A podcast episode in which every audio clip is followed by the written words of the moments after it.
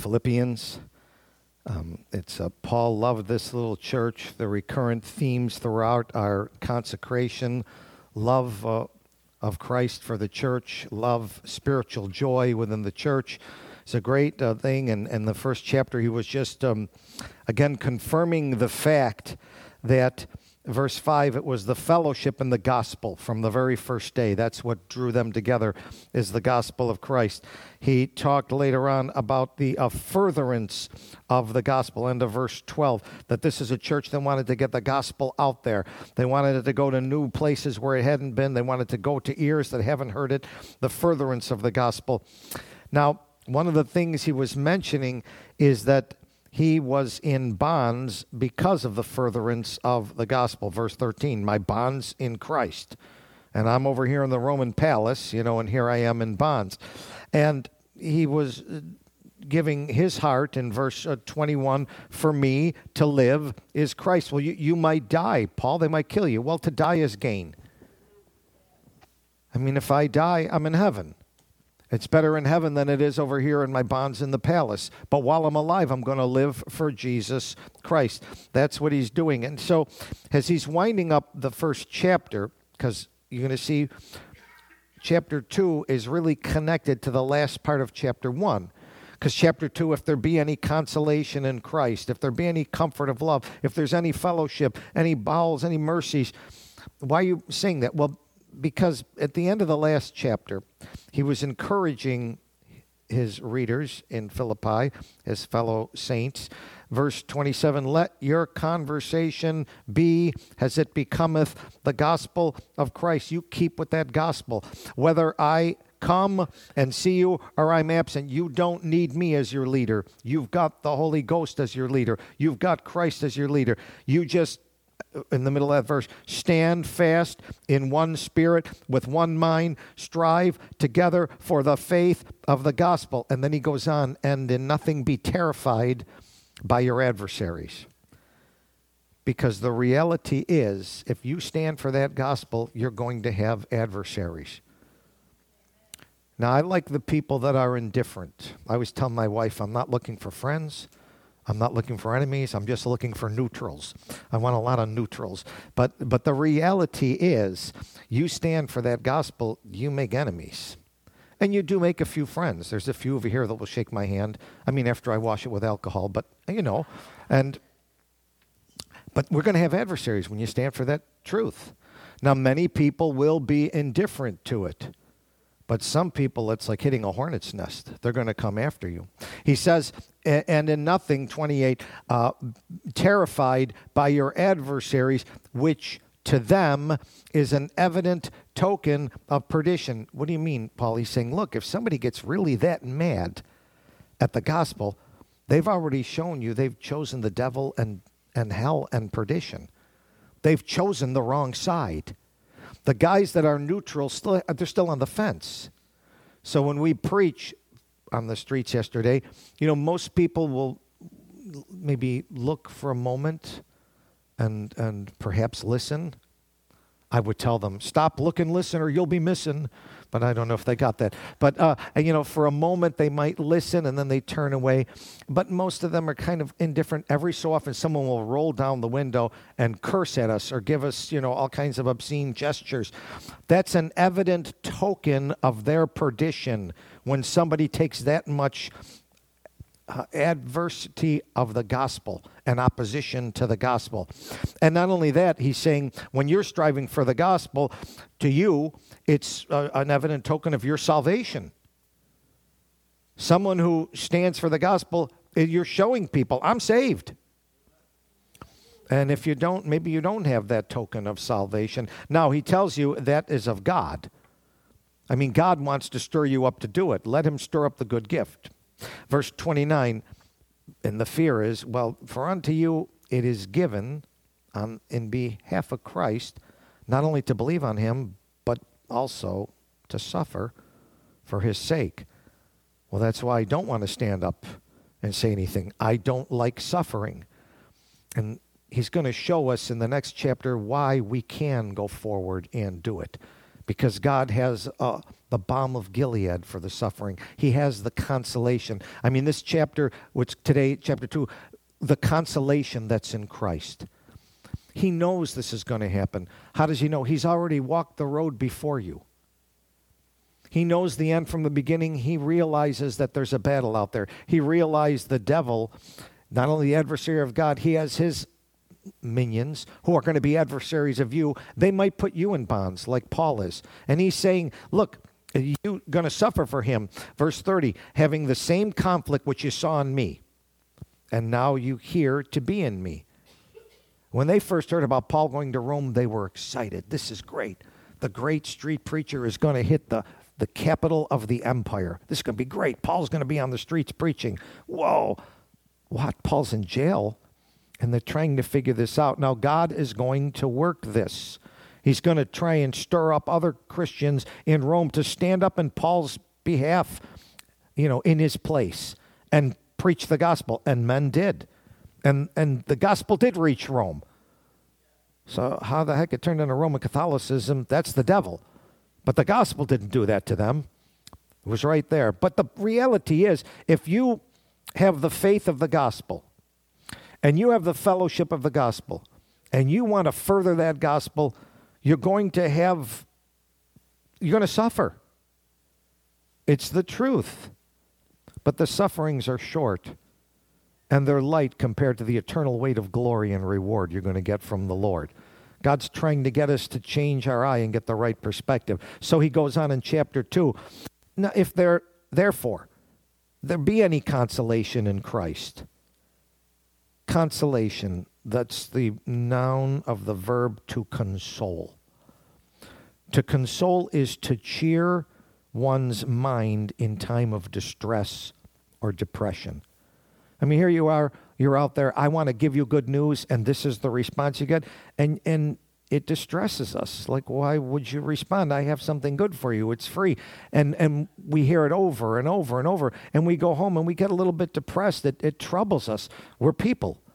God has consolation for that. He can cheer our mind in times of distress and depression. He can alleviate the grief that we get when we hear about those things. Brother Miguel was just talking to us. We were uh, downstairs for a little bit.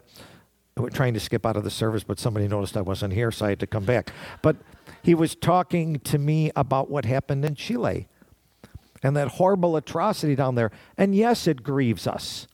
That's grief to us when we hear those things. We need our grief alleviated. We need the refreshment of our spirit. That's what the consolation of Christ does. This is good. God's watching out for you. Jesus is looking out for you. His desire is to console you. His desire is to, verse uh, 2, give you the comfort of love. That's His love. His desire is to give you the fellowship of the Spirit.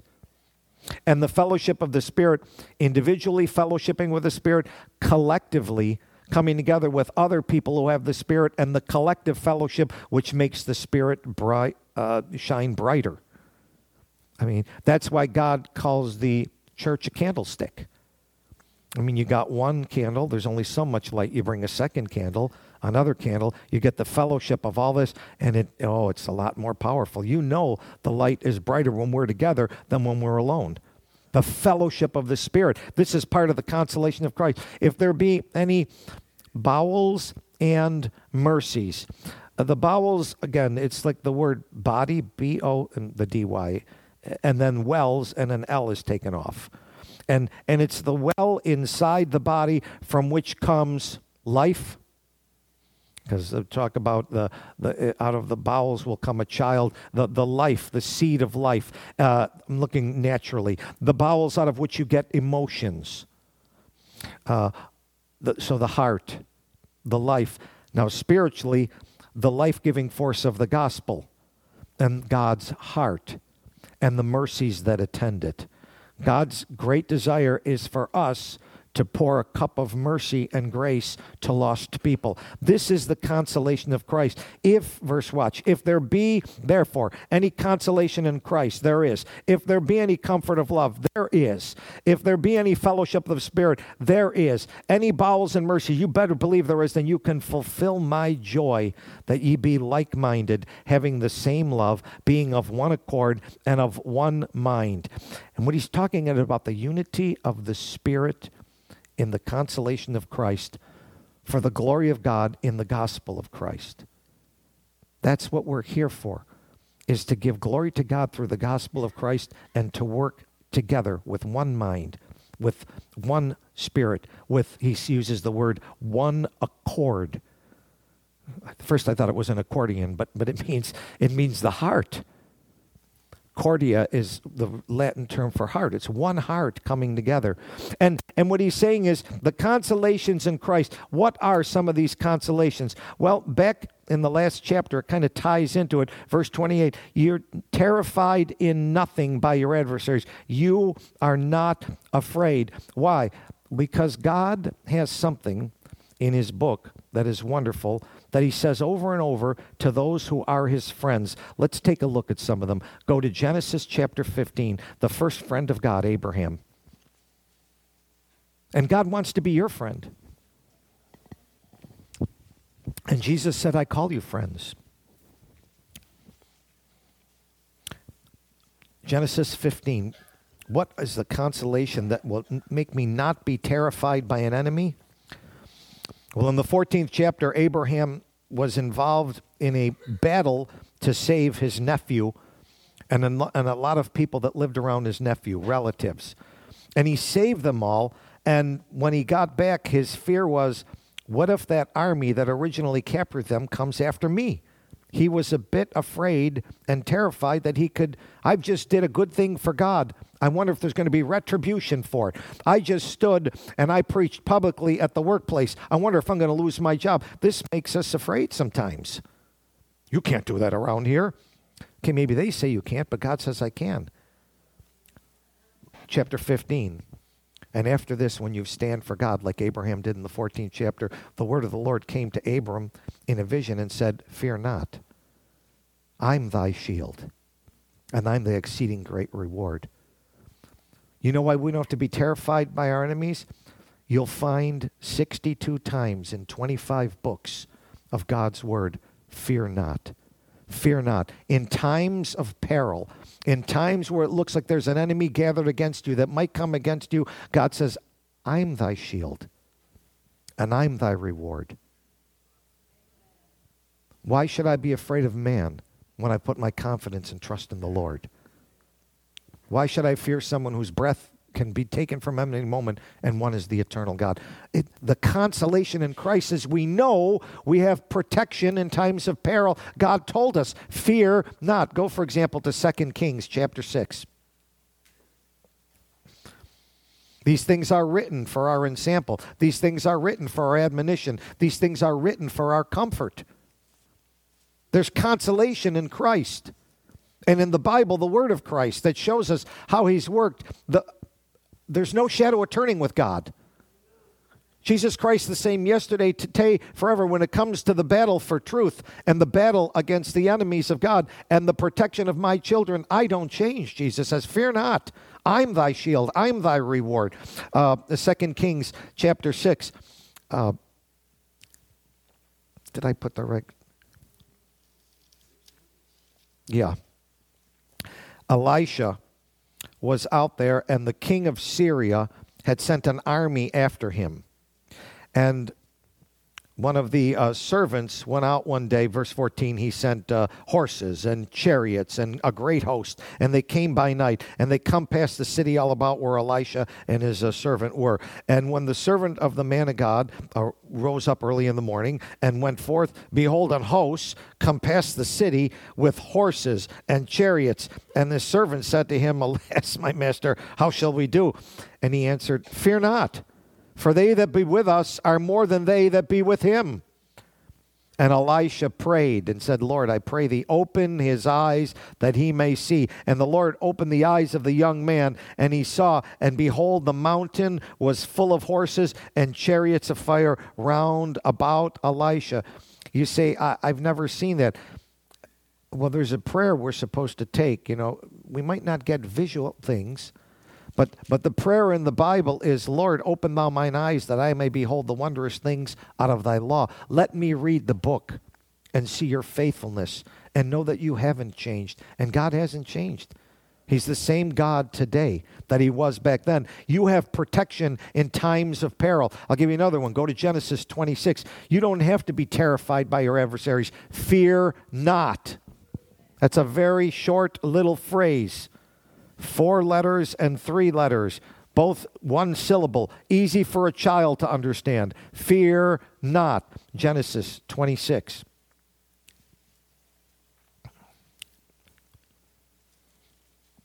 And this is the time with um, Isaac and Isaac is trying to dig some wells, and the Philistines and the men of Gerar are trying to stop up all the wells, and he's moving from place to place, and he's, he's getting a little frustrated. Every time I go to this street corner, they chase me out. I go to that street corner, they chase me out. I go here, nobody lets me do it. Verse 24. And the Lord appeared unto him the same night and said, I am the God of Abraham, thy father. Fear not, for I am with thee, and I will bless thee and multiply thy seed for my servant Abraham's sake. And you say, Well, I'm not a child of Abraham. No, you're a child of Jesus Christ by the new birth. And Jesus served his Father, and God the Father says, You're serving my Son. I'm going to be with you. I'm going to bless you and accompany you through your journey in life. I'm not going to leave you alone. You have to be afraid of the adversaries. I'll give you another one. Go to uh, Genesis 43. All through the scriptures, fear not. This consoles me. Does this help you? This is why we read the scriptures for our comfort, for the strengthening we're not the first ones to face this. No trial and temptation have taken uh, advantage of us that it's common to our brothers. They've been through it, and God is faithful who will find a way to bring us through it. Fear not, little child. Fear not, little flock. Genesis uh, 43.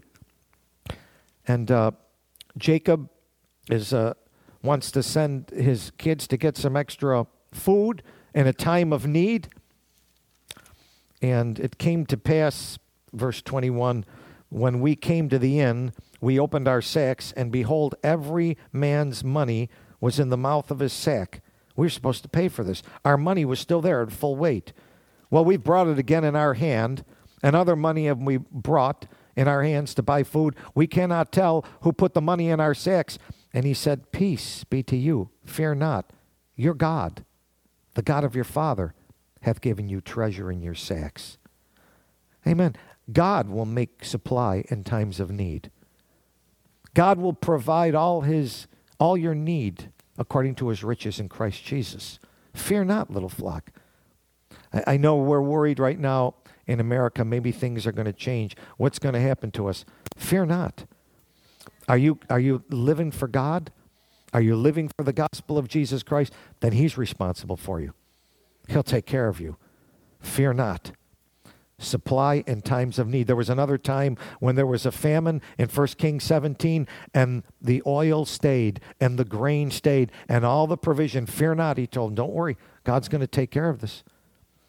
You don't have to be terrified of your adversary. You've got the God of the universe on your side, the God of Abraham, Isaac, and Jacob. Let me give you another one. Go to Isaiah 41. I like this stuff. We need some encouragement. The devil wants to discourage us. He wants to distress us. He wants to put us in a state of depression. And God says, I'll console you. I will cheer your mind through the scriptures. I will alleviate any fears and grief you have. I will refresh your spirit. Isaiah 41. Keep silence before me. But the, what I really like is verse 10. Fear thou not, for I am with thee.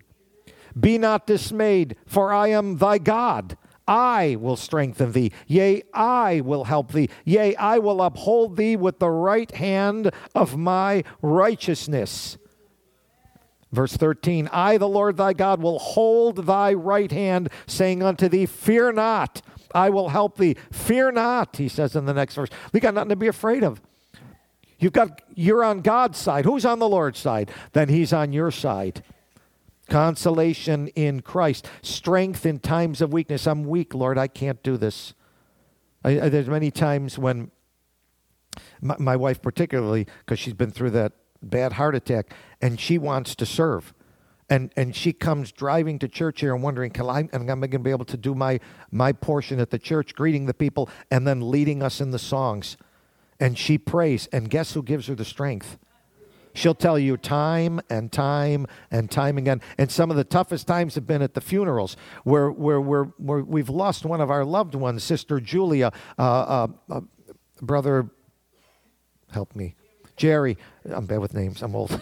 Brother Jerry, I mean, these people go home and then we're supposed to do the memorial service, and my wife is asked to do a special and a song, and her heart is breaking, and, and the Lord just comes right in and strengthens her through the entire piece. Amen. That's the Lord. He's with us. That's the consolation, the strength in times of weakness. In his in our weakness, his strength is made perfect. Fear not, little child. Give me another one. Go to Isaiah 43.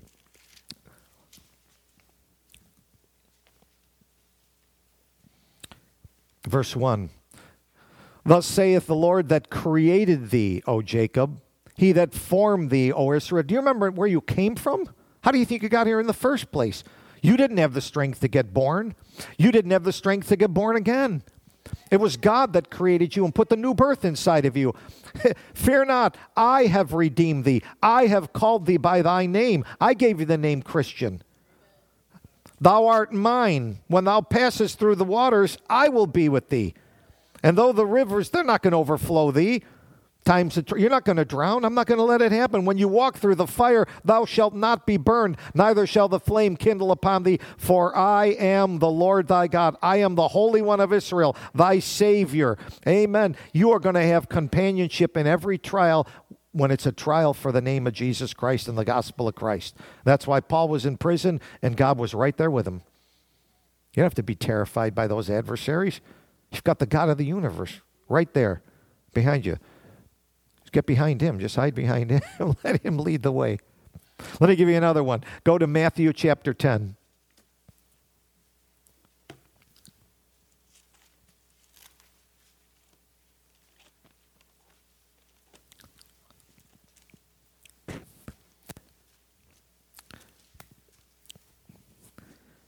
Matthew chapter 10, uh, Jesus is uh, in verse 5. He's, uh, he's sending forth the 12. And he's uh, commanding them to, now, in, the, in that time, it was just to Israel, go not to the Gentiles, nor to any city of the Samaritans. Go to the uh, lost sheep of the house of Israel, and as you go, preach and say, The kingdom of heaven is at hand. Well, much later, on the day of resurrection, he said, Now you have permission to go to Samaria and the uttermost parts of the earth and preach the gospel to every creature. And so now he's extended the command at this day. And it's, it's extended for us. And sometimes we worry as we see things that are happening. And, and he says, in skipping down later on in verses uh, 30 and 31, the very hairs of your head, they're all numbered. Fear ye not, therefore. You're of more value than many sparrows. In other words, my, my Father and I have omniscient care over you. We're watching everything you're doing. We intimately know what you're doing. Remember, Jesus sent them forth to do work. You're doing work on our behalf. We've we got everything under control. We know how many hairs are on your head. We know how many pennies are in your pocket. We know what your needs are. We've got eyes on you at all time in the Old Testament, it said, The eyes of the Lord run to and fro throughout the whole earth. But in the 11th chapter of Deuteronomy, it says, But his eye is always on Jerusalem. Jerusalem. Today, his, all, his eye is always on his children that are serving him, trying to build the true Jerusalem, the temple of his glory by his gospel. Eyes are always on you. As long as you're serving him, fear not. You don't have to be afraid of the adversary. You've got omniscient care. He knows everything. Not only that, last one I'll give you, and there's others you can look at. Like I say, it's 62 times in 25 books. Go to Revelation. We'll finish here with the fear nots. We got other things to teach. I'll try and hurry along. Revelation chapter 1. Prepare to meet thy God. And now finally it happens to John, and he gets to meet God. And he has the response all of us are probably going to have, verse 17 When I saw him, I fell at his feet as dead. Here I am in the presence of, of the eternal God with all the power, and who am I? I'm but a worm before him. And then he laid his right hand on me, and he said, Fear not. I am the first and the last. I am he that liveth. I was dead, and behold, I'm alive forevermore. Amen. And I have the keys of hell and death. And you don't have to fear because I control life beyond the grave. The keys are in my hand, and you're mine. And I just lifted you up. And those keys have nothing to do with you, death and hell. I've got the key of life for you. Life beyond the grave. That's, the, that's why Ed wrote that book, The Afterlife. People are wondering, ancient civilizations in Mesopotamia and Egypt and, uh, and Greece, we're all wondering what happens in the afterlife. Jesus says, I've got the keys. I have control of life after death. Fear not. What a blessing. The consolation in Christ to cheer us up in times of distress, distress, uh, uh, depression, times that we're grieved, to give refreshment to our spirit. We're getting it right now. You're getting refreshed now. You're getting filled because the Spirit of God is using the Word of God to encourage you and give you the consolation of the mercy of Christ. What a blessing. Let me go back. We'll, we'll finish up. I'll try and finish up quickly. Um, Philippians. And next week, we're, well, next time we're together, we're going to come to one of the most important passages in all Scripture, beginning in verse 5 Let this mind be in you we're just going to get to verse 4 today because we want to spend a lot of time on that passage. But right here, he's just saying, Look, I know when you're furthering the gospel, you're going to come into adversaries, but I want you never to have fear of your adversaries. You go out there, verse uh, 1, there's going to be the, the consolation in Christ, there's going to be the comfort of love, there's going to be the fellowship of the Spirit, there's going to be the bowels and the mercies, and you are going to fulfill my joy because you're going to be like minded minded, having the same love of one accord and of one mind. What I'm going to do, what God's going to do, is bring you together in one accord. I said, now, in, the, in our country, we're Americans here, everybody talks about our nations divided. Can it come together? Only in Christ. Only Christ can get rid of the divisions. In Jesus Christ, there's neither male nor female. There's neither bond nor slave. There's neither rich nor poor. There's neither black nor white. We're all together in Jesus Christ. We're given one accord, one heart. We're given the same love, the love of God in Jesus Christ, which is same applied to all of us. There are no differences in Christ. There may be different roles that we have, but when it comes to our souls, we're brothers and sisters in the Lord. As a matter of fact, we were talking about this the other day. I mean, right now, there's one of my boys in the back. There's Andrew, and he's my son right now re- real soon we're going to be brothers for eternity. My dad, who was my dad, is going to be my brother for all of eternity. We're going to be brought together in one. All the divisions will be brought together in eternity. And they start right now in the fellowship of the gospel and the fellowship of. There is no other way. There's one accord. I'm just going to go to the Acts of the Apostles. We'll just look at that phrase five times in the Acts of the Apostles because it's more places in the Bible. But since the Acts of the Apostles was the beginning of the church, here we are in the church. What can God do with us right now? Philippi was a church, Grace and Truth is a church.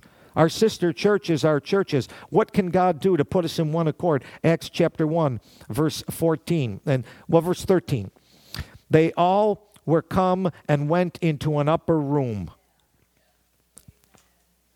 we're no longer on the carnal street level anymore. God has lifted us up a level. He's taken us off the earthly plane to the spiritual plane. That would be a picture. Back then it was just a second story somewhere. But we're up on a higher level now. And and and there's Peter and James and John and Andrew and Philip and Thomas, Bartholomew, Matthew, uh, James, the son of Alphaeus, uh, Simon Zelotes, Judas, the brother of James. And you know what they did? They all continued with one accord in prayer. God will unite our hearts in prayer. Prayers that will be directed by His Spirit according to His Word. Initially, we might pray for different things. When I was first saved, I was kind of hoping God would be my genie. I prayed for some selfish things. But God has united my prayers with others. At first, my prayers were more self centered and more family centered. But now we're united. When I hear of a need in another family, I'm united in prayer with my brother and sister for that need. Amen. What a blessing. One accord in prayer. Uh, look at the next chapter, chapter 2. And when the day of Pentecost was fully come, they were all with one accord in one place. Later on in verse 46, it will say, uh, they continued daily with one accord in the temple. They had a gathering place where they would meet. Yeah. Where does it? Could be the side of. Uh, could be a, a park. Remember when Deb early on with our church, we had a pavilion in the park and we all gathered there together. And here we are, we're on picnic tables, and yeah, there was some food, but the Bibles came out, and all of a sudden we're at the picnic table with the Bibles, and we're talking Bible, and we're studying the scriptures, and then all of a sudden we close the Bibles, and we're praying together, and we're in one accord together. Now, today, the temple is the church for us. And what God wants to do is bring us in one accord in prayer and one accord in the assembly forsaking not the assembling of ourselves together, particularly as we see the day approaching. Which day? Not only the coming of Christ, but the day of our adversaries trying to do us harm. We need to be together praying for one another. And in one accord, Paul says. Go to the fourth chapter, Acts. Look at verse 24.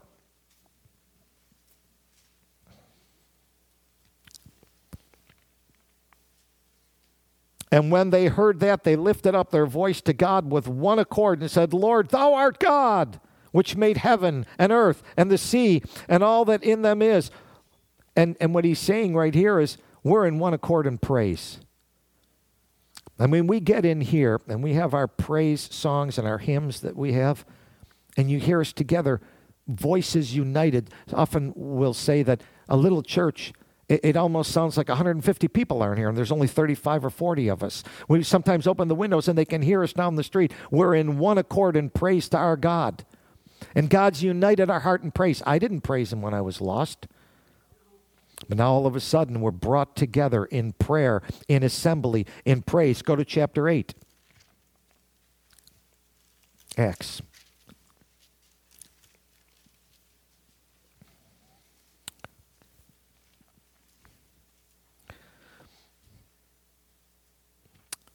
Verse 5 And Philip went down to the city of Samaria, and he preached Christ unto them.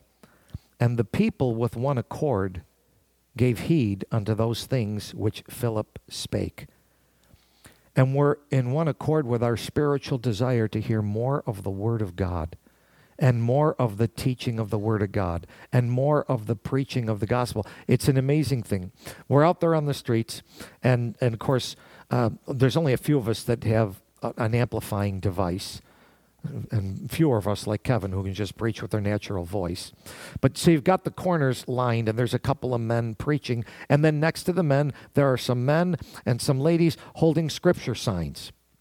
And and I'm thinking, here comes the next stoplight. I got 60 seconds to preach a message, and I preach the message, and then they move on. And then another group comes, and I preach, and I'm thinking so often I'm preaching the same thing. And yet, the people holding the signs are nodding their head. I mean, instead of being bored by it, they're in one accord with a spiritual desire to hear the preaching of the cross of Jesus Christ. The saints love it. We enjoy hearing the Word of God. This is what God's done for us. Yes, brother. Amen. And he says, and while while I'm preaching, they're praying. That's good thought because I need prayer, brother. But but the prayer, the assembly, the praise, the spiritual desire, our hearts have been united to do that. We used to one of the problems for lost people is finding a soulmate because they might have areas where they agree and areas where they disagree. But in this gospel, we're all brought into one accord of agreement where we love the same things. What a blessing. I love the gospel. I hope it's with you. Let me show you one other thing. Last one Acts 15. This is the consolation in Christ.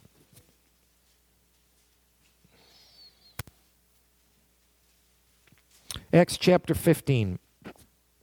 And what happened here is they had gotten together for a big conference to determine a very important doctrinal issue, and it was all done. They agreed that the prophets wanted it this way, and this is the way the Lord would have it. And in verse 25, he says, It seemed good to us, being assembled with one accord, to send chosen men unto you with our beloved Barnabas and Paul, men that have hazarded their lives for the name of our Lord Jesus Christ.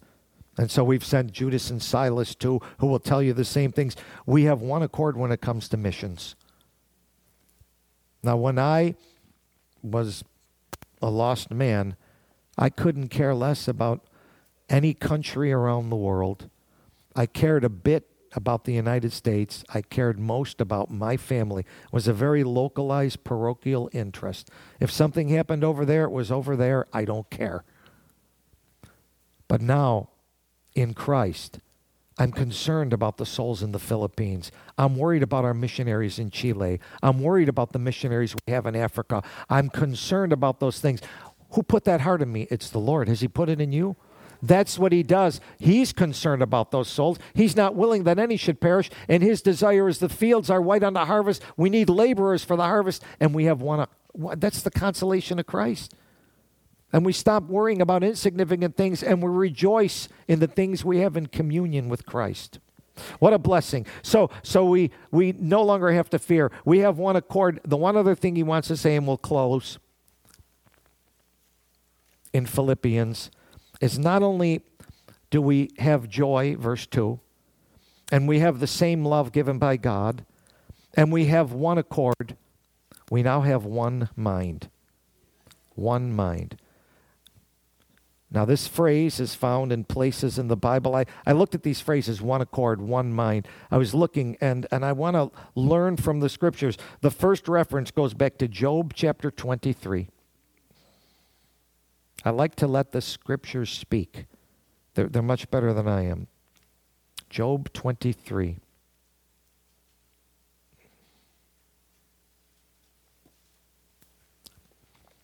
In this chapter, Job Job has been through more than we can even imagine.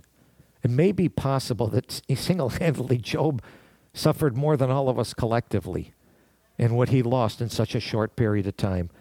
And he's saying in the beginning of the chapter, My, my complaint, my stroke is heavier than my groaning. You think I'm complaining? You, you know what's going on in my heart. It's killing me what's happened. I lost all my family. My wife is separated from me. I'm, I'm sick now. I've got a disease. I can't get near anybody. I've lost all my wealth. It's, it's very difficult. Verse 3 Oh, that I know where I might find him, that I might come even to his seat. Verse 13 Because he is in one mind. The, you know where one mind is? It starts in God. See, Paul says, I want you to be in one mind. Which mind? The mind of God, the mind of Christ. Not the natural mind, not your own thinking, and and whose mind? It's going to be God's mind. And God's going to put he's going to do a heart transplant and a mind transplant in getting you to reorientate your thinking. How does um you he'll straighten out the kinks in your head.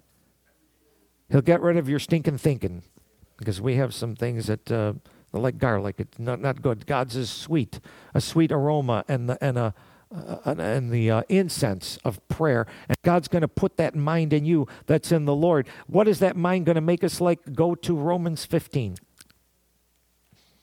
As God begins to put that mind, that eternal mind, little by little, and pour it into our mind and get us to think right. Romans 15, verses 5 and 6. Now, the God of patience and consolation grant you to be like minded, one toward another, according to Christ Jesus, that ye may with one mind and one mouth glorify God, even the Father of our Lord Jesus Christ. Now, he said the like mindedness and the one mind is according to Christ Jesus. He wants to, your mind to be renewed like Jesus Christ's mind. And Jesus Christ was here to glorify God and his Father. And, and Jesus Christ was always speaking the glory of God and the goodness of God. And he's trying to give us that in mind. Our mind tends to, by gravity, start looking down, and God's trying to get it to look up. This is temporal, folks. That's eternal. This is going to fall apart that's going to be built by God into a temple in heaven where there are many mansions. The glory of God we need to be lifting up. And that's the mind of Christ. God's putting the Christ like mind into us as long as we, you know, stay in the assembly, stay in prayer, uh, stay in proper praise, as long as we don't let the adversary terrify us and let the spirit of fear come in, but we let God's power and his mind come in us. Oh, these are the blessings. This is the consolation in Christ. Christians should be smiling more when they think about what God's got planned for them. I have not seen nor ear heard the thing that God has prepared for them that love Him. And we only see these in the scriptures. This is the consolation of Christ, the Christ likeness. The other thing He's going to give us go to 2 Corinthians 13. Who's going to do it? Our God. What's He going to do? He's going to make us like Christ. 2 Corinthians 13, verse 11. Finally, my brethren, farewell. Be perfect. Be of good comfort. Be of one mind. Live in peace, and the God of love and peace shall be with you. What he's trying to say to this church, this church had divisions. He said, I hear from Chloe, this guy's arguing this way, this one's following this one. You guys are all divided. What the mind of Christ and Christ likeness is going to do is going to give you a unity. You will be perfect. You will be comforted. You will live in peace. I think one of the things that troubles the Lord is when there are there's bickering in a church. The, I'll tell you this much there will be no bickering in heaven. Nothing that defiles enters into heaven, and bickering defiles. God does not like bickering.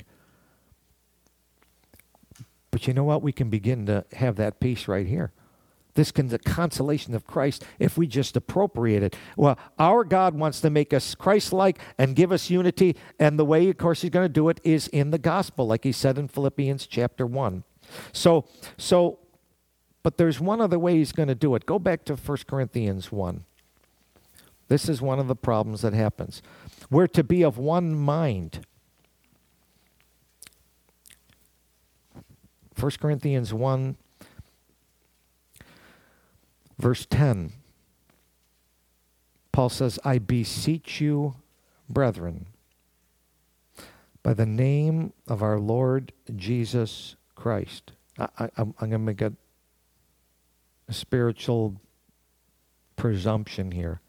Let's say Paul could be resurrected or brought back down, and but his body resurrected. His body's waiting to be resurrected, but God resurrected it just for a day and said, "Paul, I have an assignment for you. I want you to go to the biggest mega church in Chicago." And Paul, at that mega church, you know what's going on. There's there's all different things that call themselves a Bible. And this cannot be so because there's only one word of God with a capital W. There's only one word of God with a little w. Paul would walk right into that church and he would say, verse 10. He'd walk right in and say, I beseech you, brethren, at this mega church here in Chicago. I can name it, but I'm not going to. That by the name of our Lord Jesus Christ, that ye would all speak the same thing, that there would be no divisions among you but that you would be perfectly joined together in the same mind and in the same judgment. How is God going to give us one mind through one Bible?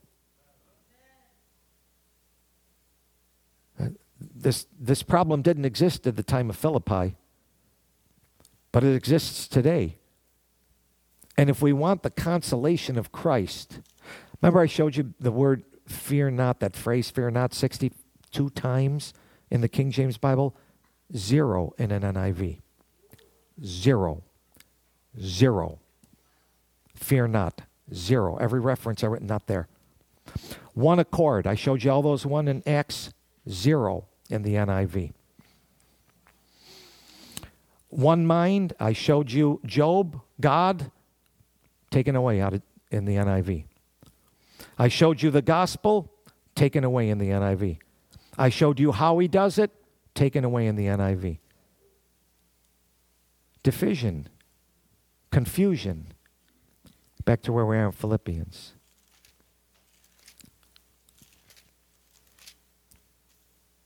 We tried an experiment here one day. We took seven different Bibles. We all got up and we read Psalm 23. It was a mess. We weren't speaking the same thing, we were speaking different things. It was a cacophony of confusion. Our God's not the author of confusion. Paul says, Look, I want you to have, verse 1, the consolation of Christ. I want you to have the comfort of his love, the fellowship of his spirit, the bowels and the mercies and the joy and the same love and the one accord and the one mind. And that's going to come from your Father who's given you the manna from heaven. It's a sad thing. When the manna came down, they said, What is it? We don't know what it is. Today, the average Christian couldn't tell you what Bible is God's. We don't know what we know which Bible. We don't know what the manna is. But God would like you to know that.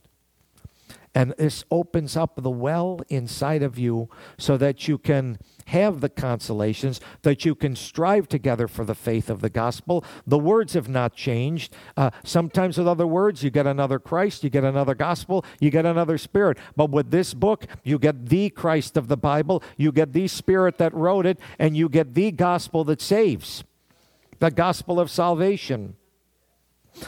And so, Verse 3 let nothing be done through strife.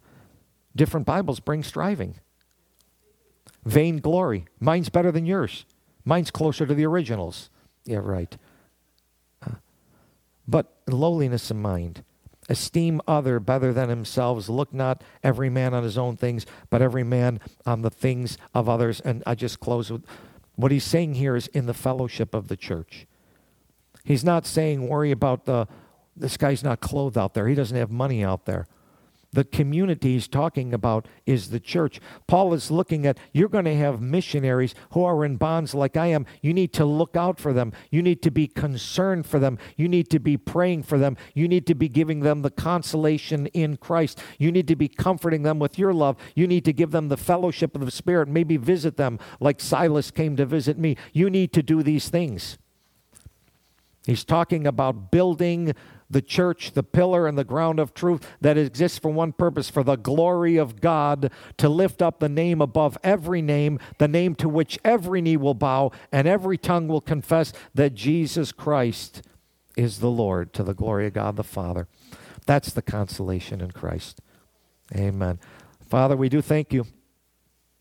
The name above all names, the consolation that comes with that name, the comfort that comes with that name the one accord that comes with that name, the one mind that comes with that name, and the assurance fear not, I'm with thee. In the time of peril, on the, on the journey of life, the supplies in time of need, the strength and weakness, and the companionship, I will never leave thee nor forsake thee. Lord, we thank you in the name of our great Savior, the Lord Jesus Christ. Amen.